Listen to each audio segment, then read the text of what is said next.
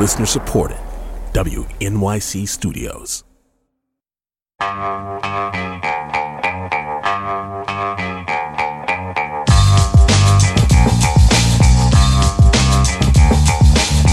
It's the Brian Lehrer Show on WNYC. Good morning, everyone. Coming up later this hour, New York City Council Speaker Adrienne Adams will get her side of her dispute with Mayor Adams, no relation, over how much NYPD officers should need to document their encounters with New Yorkers. And we'll take your calls from anyone who's had experience on the NYPD, current or past, and anyone who's had encounters with the NYPD to help us report this story as the council considers overriding the mayor's veto. This is the biggest point of contention during the whole Eric Adams administration and Adrienne Adams administration leading city council. So we're going to get into it with a speaker uh, who is good enough to be willing to come on and get into it with us and with you. So that and more with Speaker Adams coming up. Also today, a call in for parents who subsidize your young adults' finances. How much, how come, till what age, and how different from your parents and you. There seems to be some generational change going on, so we'll get to that. But we start here. Let's recognize some of the best journalism of the last year. Last night at Columbia University, they handed out this year's DuPont Columbia Awards for excellent in, excellence in broadcast and digital journalism.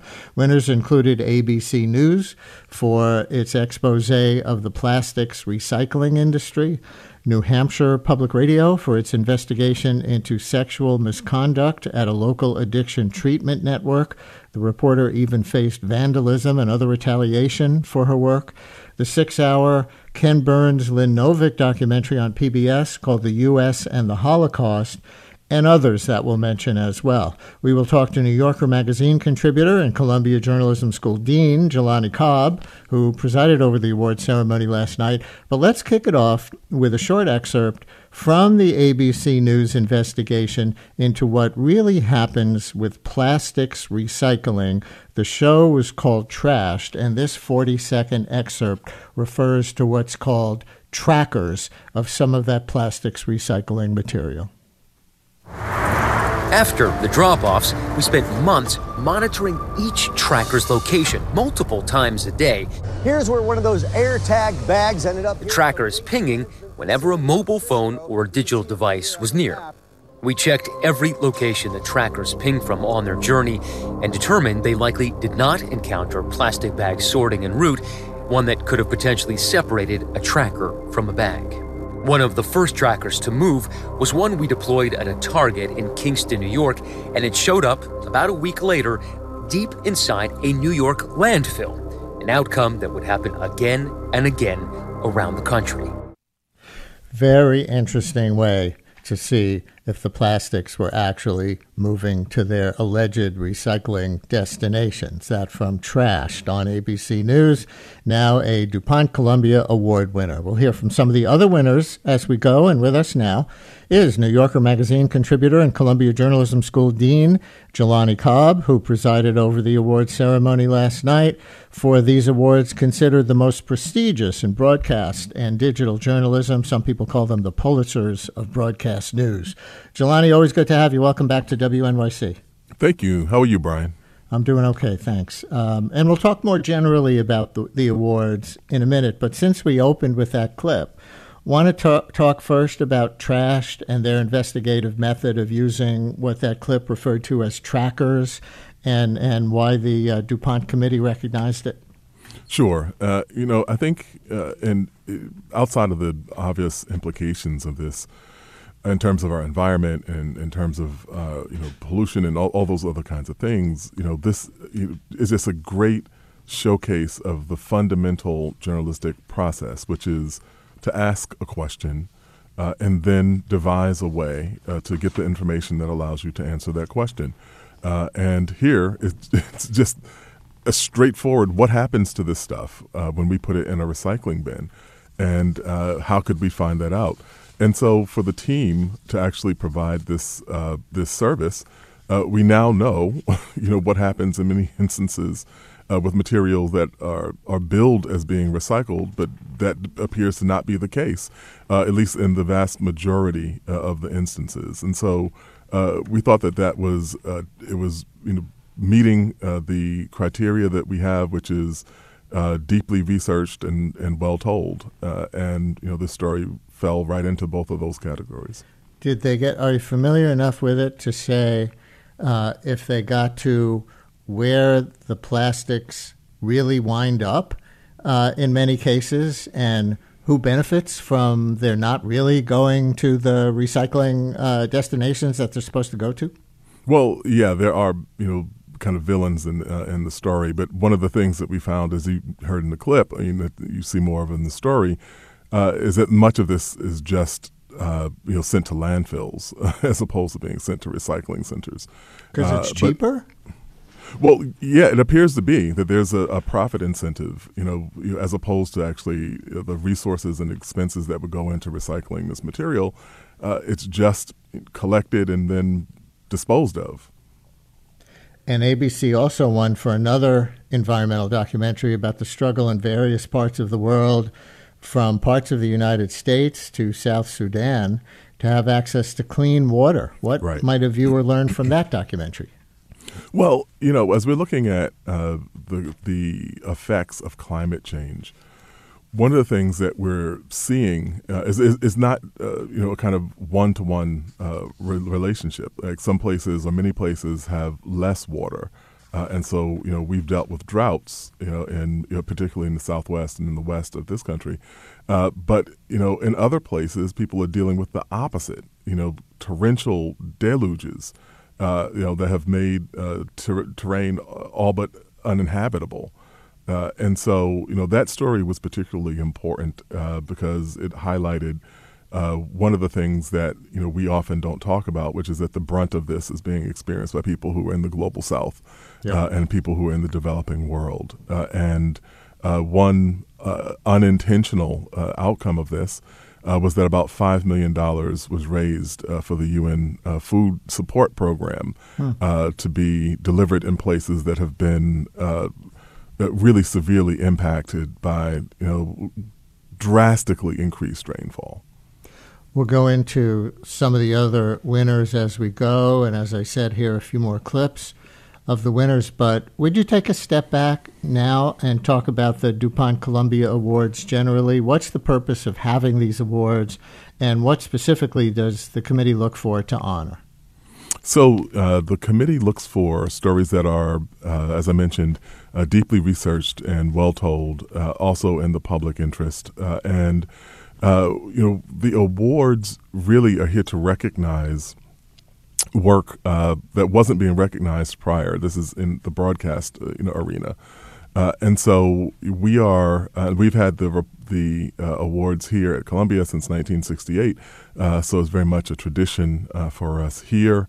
and you know, one of the exciting things that we got to announce this year was that the Jessie Ball Dupont Fund, which supports the awards created by Jessie Ball Dupont to honor her husband Alfred I. Dupont, uh, those awards have been endowed uh, with a $10 million gift to, to, make sure that the awards are uh, able to be, uh, you know, a, a perpetual thing uh, into the future. And so uh, that was our big development and our big announcement this year about the the DuPont Columbia Awards.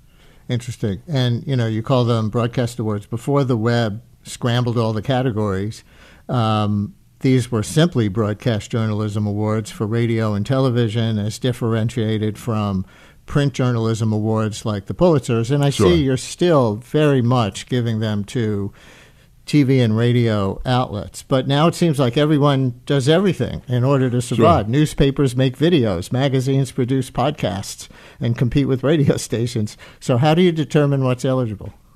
Well, you know, also, you know, those conversations happen yearly. So, you know, podcasts didn't exist, but now podcasts are also eligible.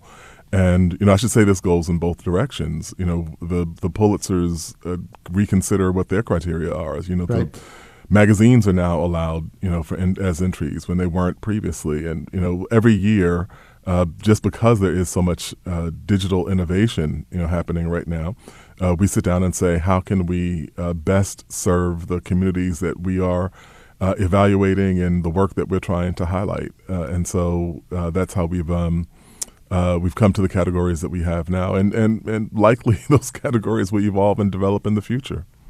Yeah, for sure. all right, let's play a clip from one of the winners accepting an award last night. Lauren Chooljian from New Hampshire Public Radio. Got to mm-hmm. give props to a public radio station mm-hmm. that earned an award for its investigation and her investigation into sexual misconduct at a local addiction treatment network.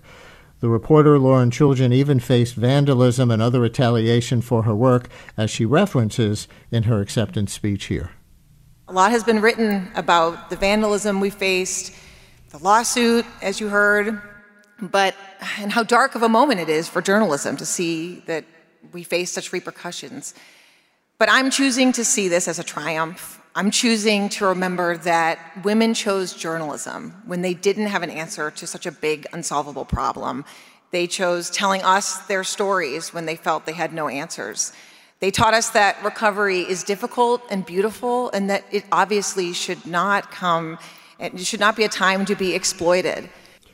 So, Jelani, would you speak about the content of Lauren Chooljian's work as well as the retaliation that she faced? Sure. Uh, and so it, the 13th step was a, a really, um, a really difficult uh, story uh, that Lauren uh, reported uh, just, you know, superbly. Can I, can I just jump in uh, and, and say to clarify for the listeners about the title? Uh, the 13th step. So that refers to a 12 right. step program, yes. mm-hmm. and here comes the ugly 13th unwanted step. Right. Uh, and so it had become a kind of dark inside joke to people, which was uh, that the exploitation and abuse uh, of, of, people uh, who were in a vulnerable state because they were in recovery and attempting to to grapple with that problem had become like a, a 13th step. So um, that story uh, generated, uh, you know, a huge response, and in turn, uh, you know, the reporter Lauren Chooljian uh, had dealt with vandalism personally, uh, dealt with being doxxed, uh, and dealt with being subjected to a lawsuit, which was ultimately dismissed. and she did this all in the the effort of, of telling, you know, what these women had gone through uh, in their attempt to gain their sobriety. And so that was what one of the things we thought uh, was really, and, and also, you know, the I should say the DuPont Columbia Awards uh, have consistently uh, had an eye toward local news. Uh, and toward highlighting stories that you know really should get a much bigger spotlight uh, nationally, and so this story was really one of the important ones that we celebrated this year.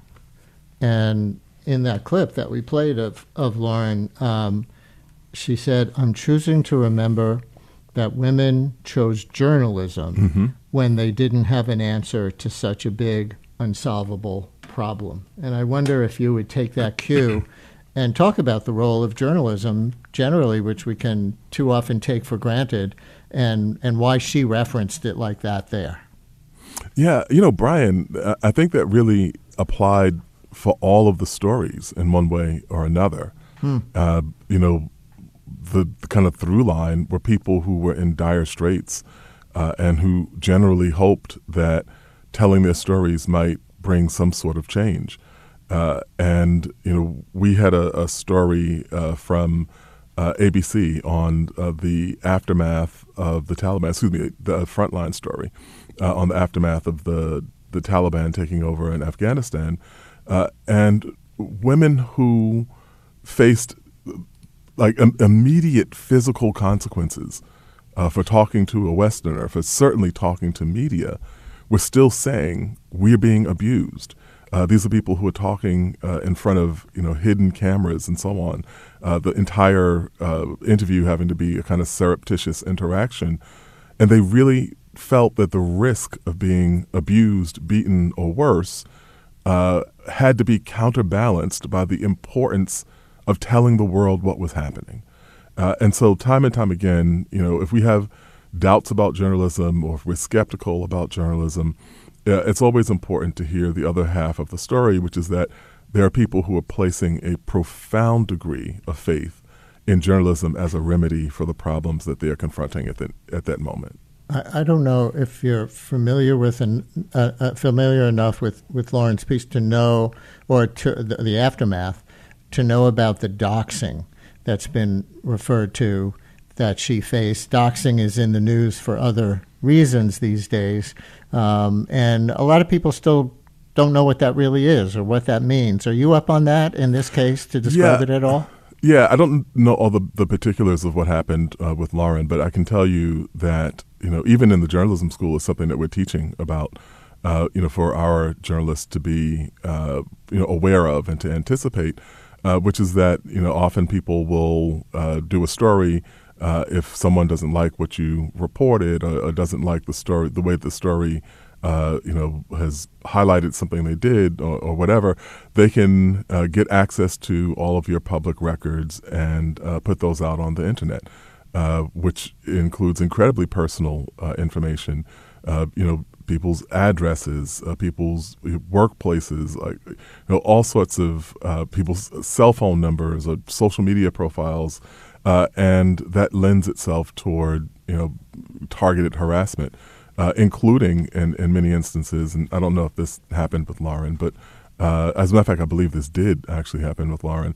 Uh, but you know, people showing up at your door, uh, you know, because they know where you live, or or driving past your residence uh, in, in an effort to intimidate you or prevent you from uh, continuing to do your work.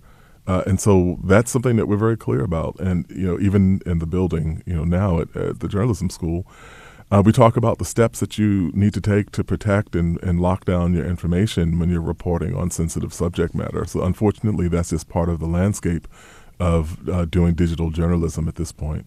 Yeah, and this is the world we're increasingly living in, right? I mean, you're the dean of the Graduate School of Journalism at Columbia. We don't have to get into it in this conversation, but some Columbia students were doxxed uh, last fall in connection with Mideast related protests that they were engaged in. And, I, and it also made me think that there was Donald Trump on the witness stand yesterday in the defamation case where he was found guilty of sexually assaulting someone, E. Jean Carroll, and he used his few minutes on the stand under oath to say he didn't ask anyone to threaten Carroll because people did, even though the earlier jury found that she was the victim. So, uh, you know, I, I don't know if New Hampshire Public Radio saw that as a sign of our difficult times for journalists and others alike. I think you were just indicating some of the ways that it obviously is, but it even made me think of what Donald Trump chose to use his three minutes on the witness stand to testify about yesterday. Yeah, and I think that that's just uh, a kind of metaphor for the much bigger problem. Uh, you know, we look at uh, from you know a person who occupied the highest office in the land uh, to you know a, a guy living in stereotypically in his mom's basement. Uh, and you know the through line between the two of them is that you can find someone that you dislike, uh, particularly someone who's operating in the media world, and uh, you know, or someone whom you've declared to be the enemy of the people, uh, and make their life difficult and make their work uh, that much more difficult. And I also think that that is a testament to the level of commitment that you know these journalists are willing to to bring uh, in order to make sure that these stories get told. I mean, Lauren could have uh, just uh, hung up her microphone and gone and done something else. Uh, that's not what she did. You know, she chose to stick with this story, and so I think that needed to be celebrated. So let me try something with you on the phones here, um, because you know this is a tough time for journalists and a tough time for young people who are choosing a career, a professional path. Uh, to decide to be journalists, there's so many layoffs at news organizations these days. That's that's often what we hear of. Not to mention doxing and other things. And um, I'm going to ask you before we play another clip of a DuPont Columbia Award winner uh, from last night, which is going to be Lynn Novick, Ken Burns' partner in their latest documentary.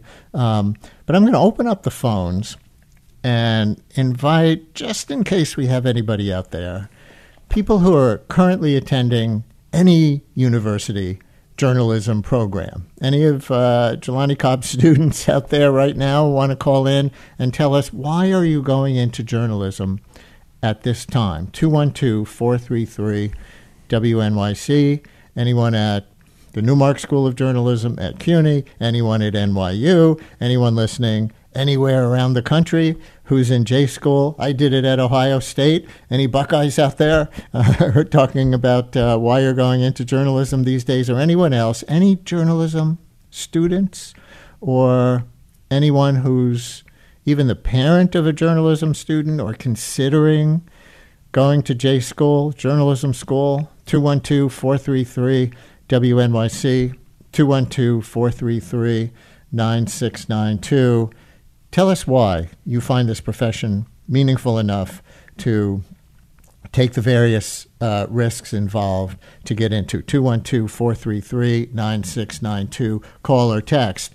And can I ask you, Jelani, to put on your Dean cap for a second and talk about who you do see these last few years coming through Sure. the J School program? Sure. Uh, so, I mean, one of the things about you know, the journalism school uh, here at Columbia is that we're an international institution. Uh, so we have students in any given year, anywhere between 30 and 35 states uh, that are represented uh, in terms of our student body. And then we're just represented globally, you know, in terms of you know students. Uh, so we'll have students, you know, significantly from uh, from China, significantly from Japan, uh, from India, uh, from the UK, uh, you know, certainly to our, our neighbors to the north in Canada, uh, and like many institutions, like many graduate schools, uh, uh, graduate undertakings now, we have you know a very strong representation of women in the building, and so and you know typically the majority of our student body is female, and so I think the other through line that I see here is that these are people who are not really daunted by the landscape. Uh, you know, they believe in you know the power of journalism. They believe that there is uh, a way uh, to make a difference in the world by doing the kind of work that they're doing, and uh, I, I think that they probably you know, temperamentally uh, are you know probably closer to the school of social work. You know, if you think about uh, the sense of wanting to do right in the world and to help the most vulnerable, uh, recognizing that it may not be the most remunerative um, undertaking, uh, but you think that there's something that's worthwhile uh, for this field. Uh, and I think that's been a kind of shared temperament uh, that we've seen. Also, you know, one of the things that you know I'll point out is that you know looking at the landscape uh, of you know journalism and the particularly the employment landscape of journalism, uh, you know we've been moving aggressively at Columbia to make uh, you know sc- this school more accessible. Uh, we just launched a program, a loan repayment assistance program, uh, so that you know our graduates who are working in nonprofit news can get up to fifty thousand dollars of their loan debt repaid. Uh, and that's just you know the first step. You know, we're trying to make sure that uh, as the business model for journalism changes, the business model for journalism education changes as well. Yeah, and the other big news in that category this week is that uh, the J School at CUNY just announced with another big grant from Craig Newmark that uh, they're planning to go tuition free. So I'm not going to ask you if Columbia is going to compete, uh, but it's but it's Mm-hmm. Well, no, you mentioned this, so I should consequential move. I should Oh, say it- it's a can. Ahead. consequential move. It's a consequential move, and I say congratulations to them. Uh, you know, and I, I've never looked at this as a kind of competitive thing. You know, I think we're not competing with each other. We're mutually competing uh, with the world in which journalism has to take place. Uh, and so, you know, I sent a text message congratulating uh, the dean there, who is my, um, who's a Columbia Journalism School alum and my Right. colleague at the New Yorker as well.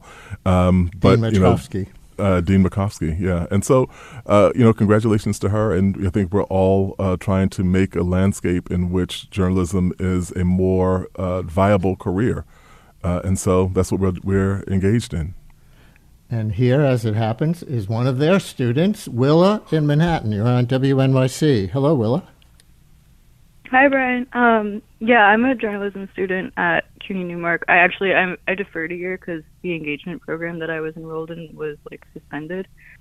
Um, But yeah, I I wanted to share that at first when I went into journalism, um, I've never had like an idea of what I wanted to do with my life. I just know that I'm really curious and I like to talk to people. So I was like, well, instead of being a bartender, you know, maybe I could channel that into journalism. But I had this really like optimistic um, kind of naive view of like, oh, if we all talk to each other, we'll all find some sort of mutual understanding, and that's kind of been shut down. I still want to believe that, but I think that mostly these days I've just been inspired by um, the new ways that journalism is being shaped by people in my generation. I'm I'm 23. and there's like Channel Five, Andrew Callaghan, and other people on social media who create a lot of like content that's it's funny, but it's also really stark um, and like really draws attention to like the Mm-hmm. individual experiences of people. And I think that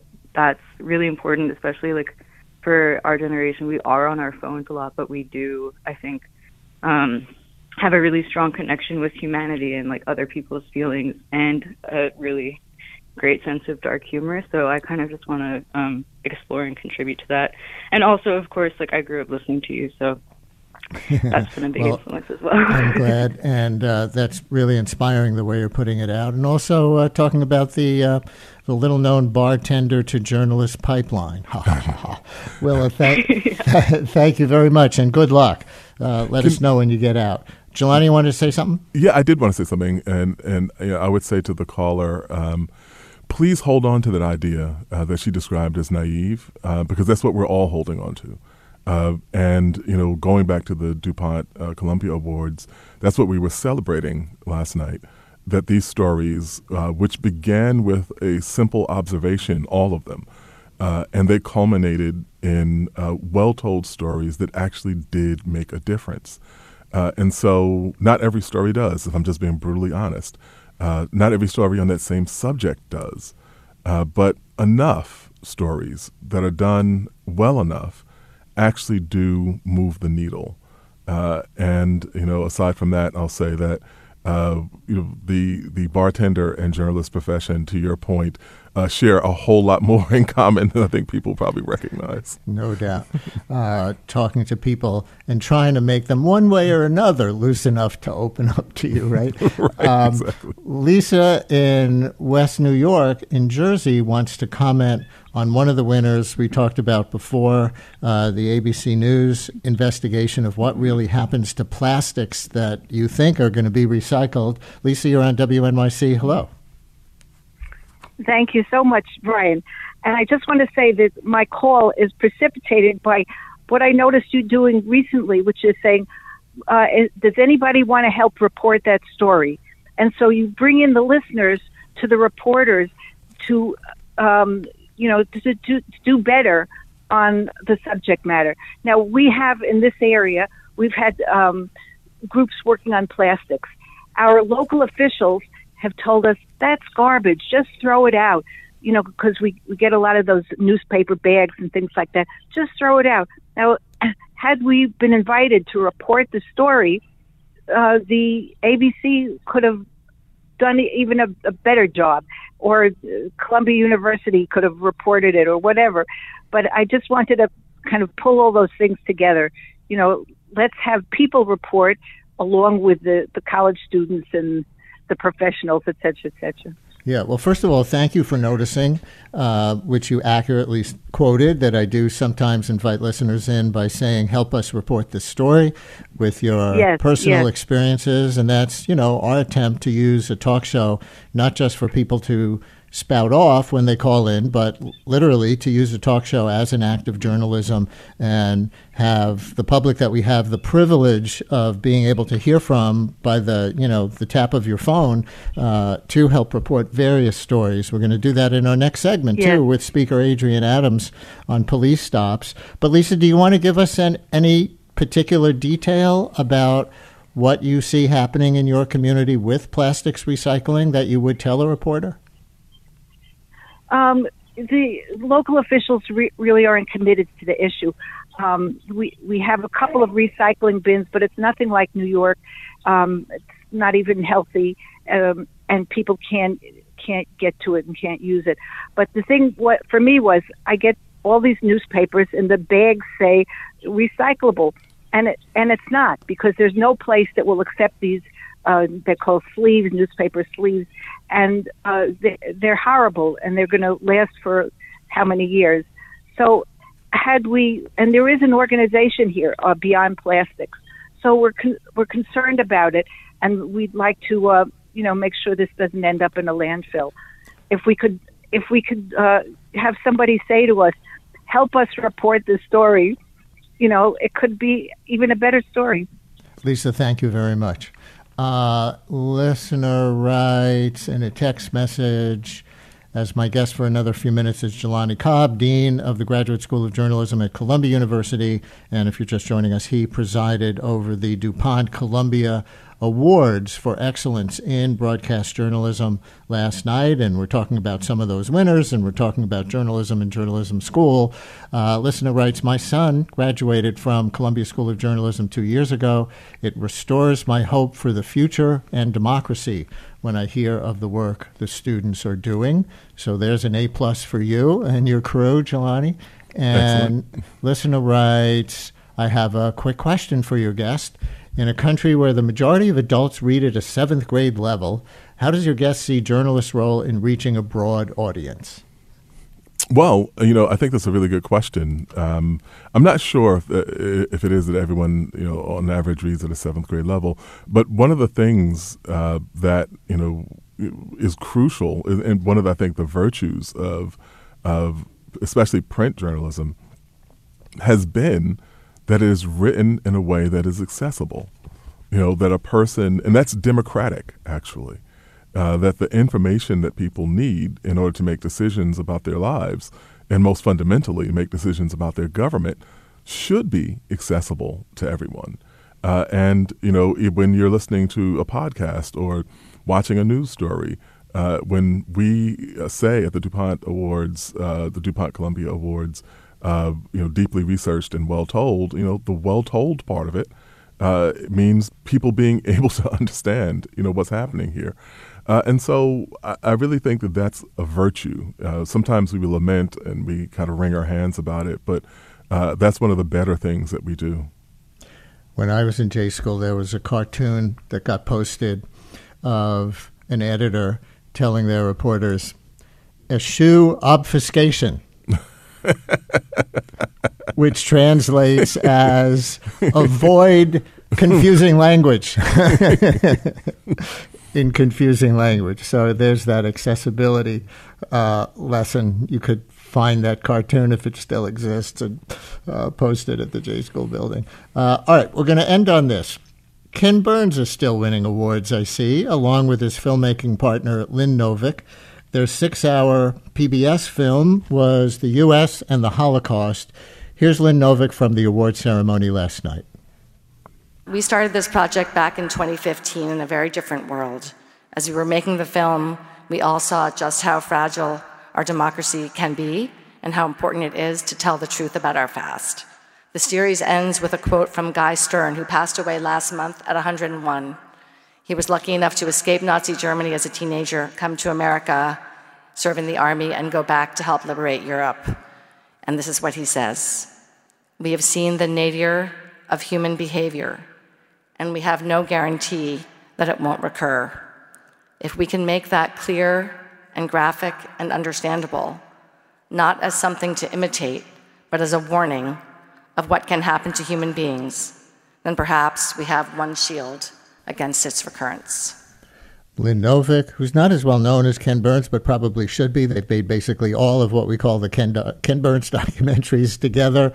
So, what did Ken and Lynn add to our understanding of the Holocaust from the U.S. side of the Atlantic um, that led the DuPont Columbia Committee to give them this award?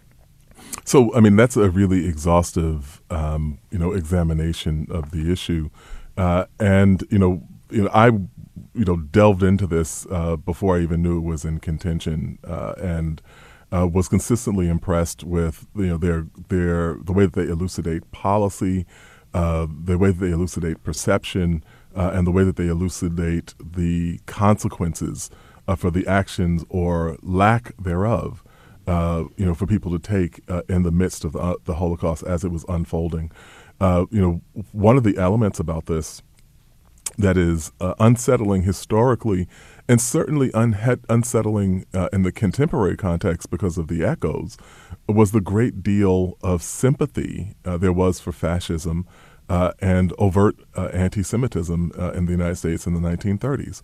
Uh, and so, obviously, uh, we have seen a resurgence of this and a kind of resurrection of some of those ideas uh, in, in the contemporary context. And so, it really is is just a, a, stunning piece, even in uh, by Ken Burns standards, uh, a stunning piece of work uh, that I think we thought really needed to be highlighted. Yeah, and that history of what was happening here at that time is one of the things that caused some European Jews to choose Israel or what was earlier British mandate Palestine mm-hmm, as mm-hmm. a safe haven. One of the many points from the many points of view in the current and ongoing East conflict, and not to get into that again today, but this film is one more thing that directly or indirectly uh, feeds the complexity over there. Yeah, and, I'll, and Brian, I'll just add one piece to this. Like when we look at uh, the racist, restrictive uh, immigration laws that were passed in the United States in 1924. Uh, you know, the, the Johnson Immigration Restriction Act, actually, uh, which set the quotas for the number of people who could come into the country, it was specifically meant to prevent, uh, you know, so-called undesirable populations from from coming, and that has disastrous consequences in the next decade. Uh, that directly complicates uh, the attempt of many Jews who are fleeing, uh, you know, the rise of fascism.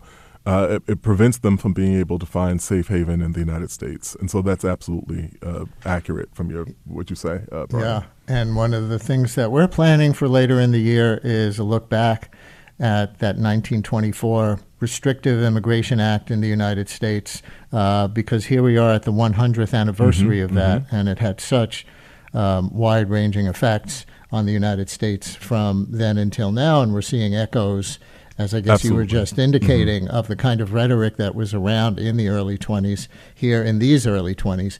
So we will leave it there for today with Jelani Cobb, who is the Dean of the Graduate School of Journalism at Columbia University and presided last night over this year's DuPont Columbia Broadcast Journalism Award ceremony on the campus. Thank you for highlighting, uh, first of all, for proposing this segment, which was your idea, and for highlighting some of the winners with us. And I always love talking to you, Jelani. Thank you for coming on.